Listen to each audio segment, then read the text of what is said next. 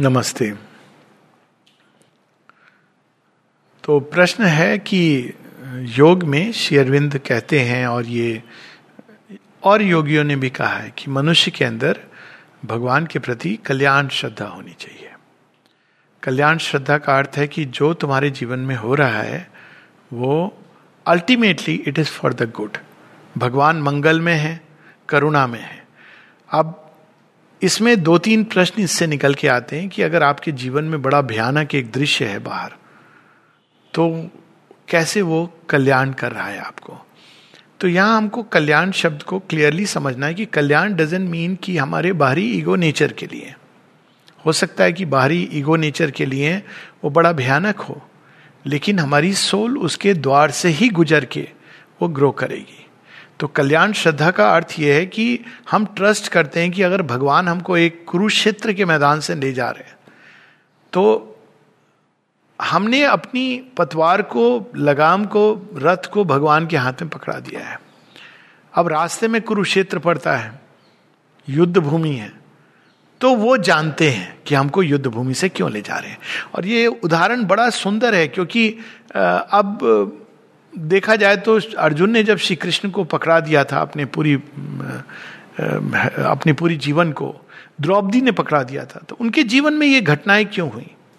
अर्जुन को क्यों युद्ध भूमि से? भगवान तो भगवान है, कुछ मिरेकिल करते, एकदम अचानक दुर्योधन का माइंड बदल जाता, अगले दिन आके वो कहता ले लो भैया तुम अपनी जमीन। लेकिन वो एक महत् प्रयोजन है जिसके कारण भगवान हमको ले जाते हैं उन परिस्थितियों से जिनसे हम गुजरते हैं। और वो महत् प्रयोजन क्या है? वो सोल का आत्मविकास, ना कि ईगो का कंफर्ट जोन। क्योंकि जब कुरुक्षेत्र के पहले वाला अर्जुन और कुरुक्षेत्र के बाद का अर्जुन अंतर है। कुरुक्षेत्र से गुजर के अर्जुन को ये ज्ञान होता है कि वह कौन है, वो इस धरती पर क्यों आया है, उसको अपना मिशन पता चलता है, उसको गीता का ज्ञान मिलता है, उसको विश्वरूप का दर्शन होता है। कुरुक्षेत्र के पहले ही is a good archer, very good archer, जिसको विश्वास है भगवान में, एक नॉर्मल रिलीजियस व्यक्ति है, श्री कृष्ण के प्रति उसकी एक आ, अच्छी फ्रेंडशिप है। लेकिन कुरुक्षेत्र के बाद का जो अर्जुन है वो बहुत डिफरेंट अर्जुन है। सो so, भगवान हमको कई बार द्रौपदी, अगर द्रौपदी के जीवन में ये नहीं होता, द्रौपदी का मिशन ही अपूर्ण रह जाता, चीरहरण। द्रौपदी का मिशन क्या था? द्रौपदी का मिशन था कुरु साम्राज्य जो इतने एरोगेंट क्षत्रिय हो गए थे, शी वॉज ए अवतार ऑफ काली, तो उसको डेमोलिश करने आई थी, जैसे हेलेन ट्रॉय के समय में, तो विनाश करने आई थी। विनाश कर, क्यों करेंगी वो? आफ्टरऑल तो जगन माता का ही रूप है। तो एक कोई ऐसी घटना होनी चाहिए जिससे वो विनाश के अधिकारी हो जाए। घटना किस पर होगी? कोई साधारण स्त्री नहीं। जगन माता कहती है कि मैं अपने ऊपर, मेरे ऊपर ही, I will take the brunt, जो सब नारियों के साथ हो सकता है, मैं अपने ऊपर इसको घात सहूंगी। और ये सह करके उन्होंने कुरुक्षेत्र के विनाश का मार्ग उसी दिन खोल दिया था। क्यों कुरुकुल? क्योंकि वो बहुत एरोगेंट हो गया था। और वो उस समय की बात नहीं, आप देखिए भीष्म जैसा दृढ़ प्रतिज्ञ व्यक्ति उठा के ले आता है तीन महिलाओं को, ही फोर्सिबली टुक देम कि नहीं मुझे शादी करवानी अपने भाई की, जो ना उस समय की रीति में था, ना ना कोई चीज़ में था, जस्ट बिकॉज अपनी प्रतिज्ञा का मान रखने, ही डज दैट। तो ये शुरू तो प्रोसेस पहले से हो गई थी, लेकिन एक लास्ट जो पॉइंट आया था वहाँ द्रौपदी प्रकट होती है। लेकिन अब इसमें ये प्रश्न आता है कि इसका अर्थ क्या हुआ कि जो कुछ हुआ क्या वो अच्छा हुआ? ये थोड़ा सा डिफरेंस है इसमें। माता जी से ये किसी ने पूछा था, माता जी ने इन दोनों को परफेक्ट समन्वय देकर के उत्तर दिया है कि Mother does everything that happens is for the good. तो माँ इसका उत्तर ऐसे देती हैं, ये collected works of Mother volume three में है, जिन जो पढ़ना चाहते हैं।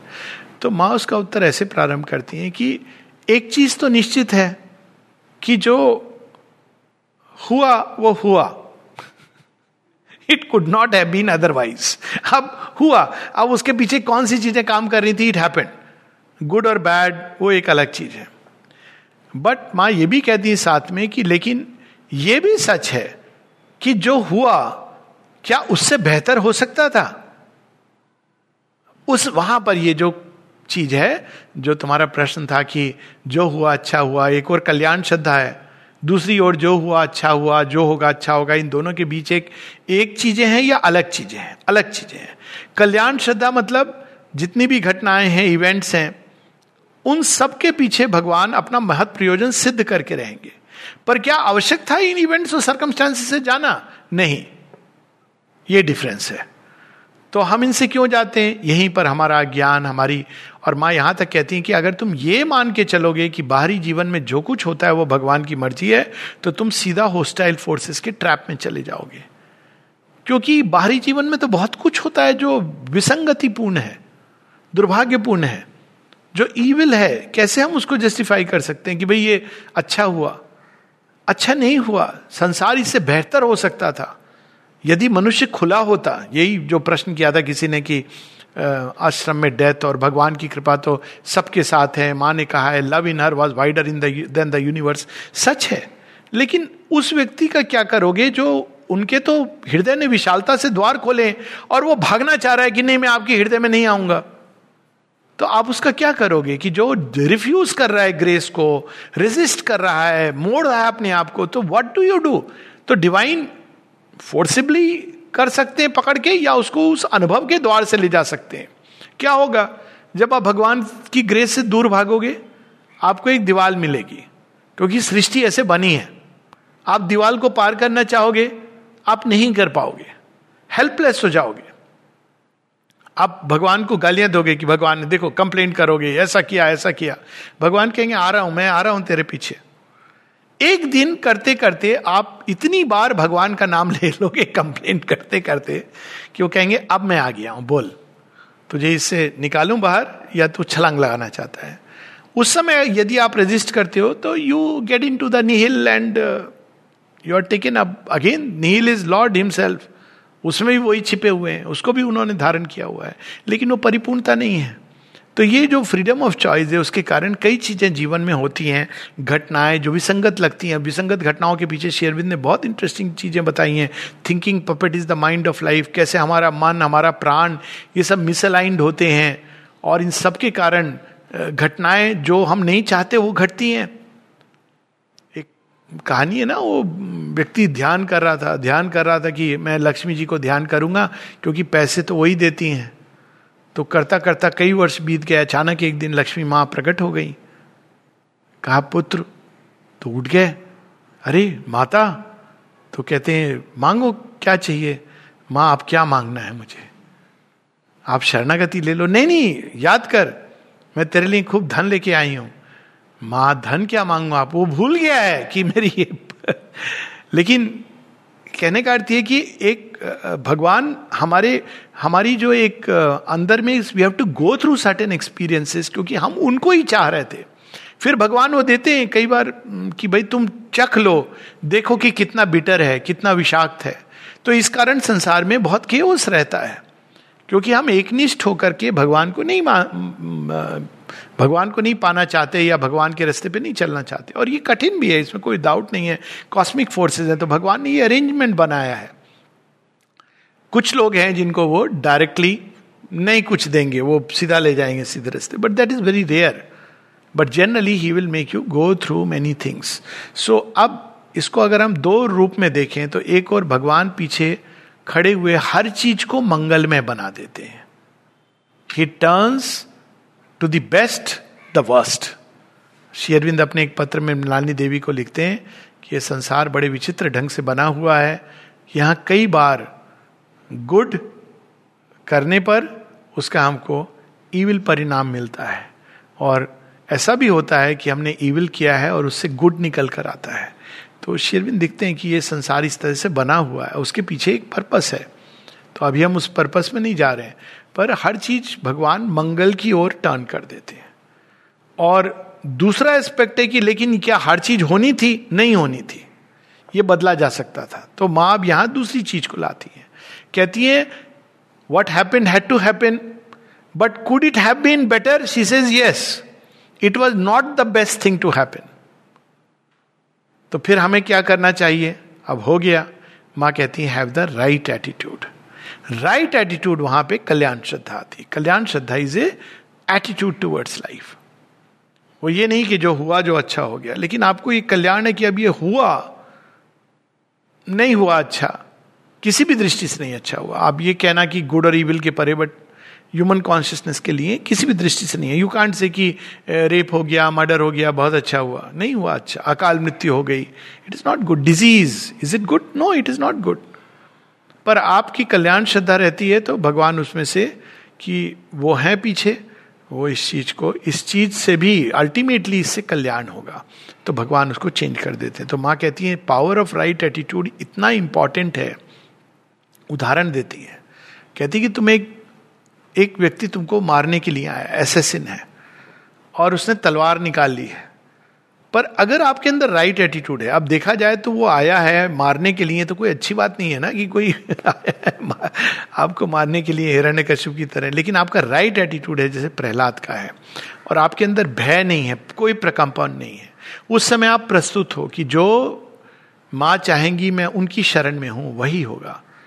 तो माँ कहती है the arm of the assassin will fall back. वो नहीं कर पाएगा, कोई ना कोई चीज ऐसी होगी क्योंकि आपके एटीट्यूड ने चेंज कर दिया. उसी प्रकार से माँ कहती है फेथ बहुत इंपॉर्टेंट है. तो अब यहाँ पर फिर से कल्याण श्रद्धा की बात आती है कि अगर आपका फेथ ये है कि भगवान मुझसे क्रोधित हो गया, क्रूएल है, पनिश कर रहा है मुझे, तो माँ कहती है he will be same to you like that because it is necessary for your progress. But अगर तुम ये मान के चलते हो, तुम्हारी ये श्रद्धा है कि नहीं हम तो उनके बच्चे हैं, कितनी भी बार हम भूमि में गिरेंगे वो उठाएंगे, माँ कहती है then he will lift you up a thousand times if need be. क्योंकि आपकी श्रद्धा ये है कि माँ तो कभी abandon नहीं करती है. पर अगर आप ये सोच के चलोगे, कुछ लोग ऐसे होते हैं ना, बड़ा इसीलिए कहा गया है कि ये पनिश करना, जस्टिस, इस ग्रुप में नहीं पढ़ना चाहिए, बड़ा भयानक ग्रुप है. जिस दिन आप इस ग्रुप में पड़ जाओगे कि भगवान देखो पनिश किया उसको, मेरे साथ उसने ये किया था, अब क्या हो गया, आपने तो कह दिया, उस दिन आप बड़े खुश हो, उसको पनिश किया देखो माता जी ने. आप कह सकते हो कि आपने कुछ ऐसा नहीं किया कि पनिश ना किया जाए. भगवान कहेगा अच्छा तो मुझे ऐसे मानता है कि मैं पनिश करता हूँ, रिवार्ड करता हूँ, अभी थोड़े दिन रुक, फिर आपकी बारी आएगी. क्योंकि आप बिलीव करते हो इसमें, आपका फेथ है ये कि भगवान पनिश करता है, रिवार्ड करता है, और भगवान दूर हो जाएगा, आपको दंड कर देगा, तो it will come, he will come like that. तब माँ अंत में बताती my child you do not know how important is faith. It is faith that moves mountains. तो यदि तुम्हारी श्रद्धा है कि भगवान हर अवस्था से मुझे निकाल के ले जाएंगे, शेरविन कहते हैं if you have this faith you may have countless difficulties of nature, you may be riddled with difficulties, but he will take you out through everything. क्योंकि वो तुम्हारी श्रद्धा है. तो इस श्रद्धा को जिसमें हम ये मान कर चलते हैं, ये पूरा हमें दृढ़ विश्वास, एक्चुअली विश्वास, मान्यता, ये सब लेसर टर्म्स हैं, ये श्रद्धा है कि जगन माता मुझे हर चीज से निकाल के ले जाएंगी क्योंकि मैं तो उनके साथ एक होना चाहता हूं. तो हर चीज के थ्रू आप जाओगे और वो उससे आपको निकालेंगे. उनका अपना तरीका है और अंत में हम वहां होंगे जहां हमें होना चाहिए. और वो कौन सी जगह है? श्री माँ की गोद में, श्री माँ के हृदय में. नमस्ते.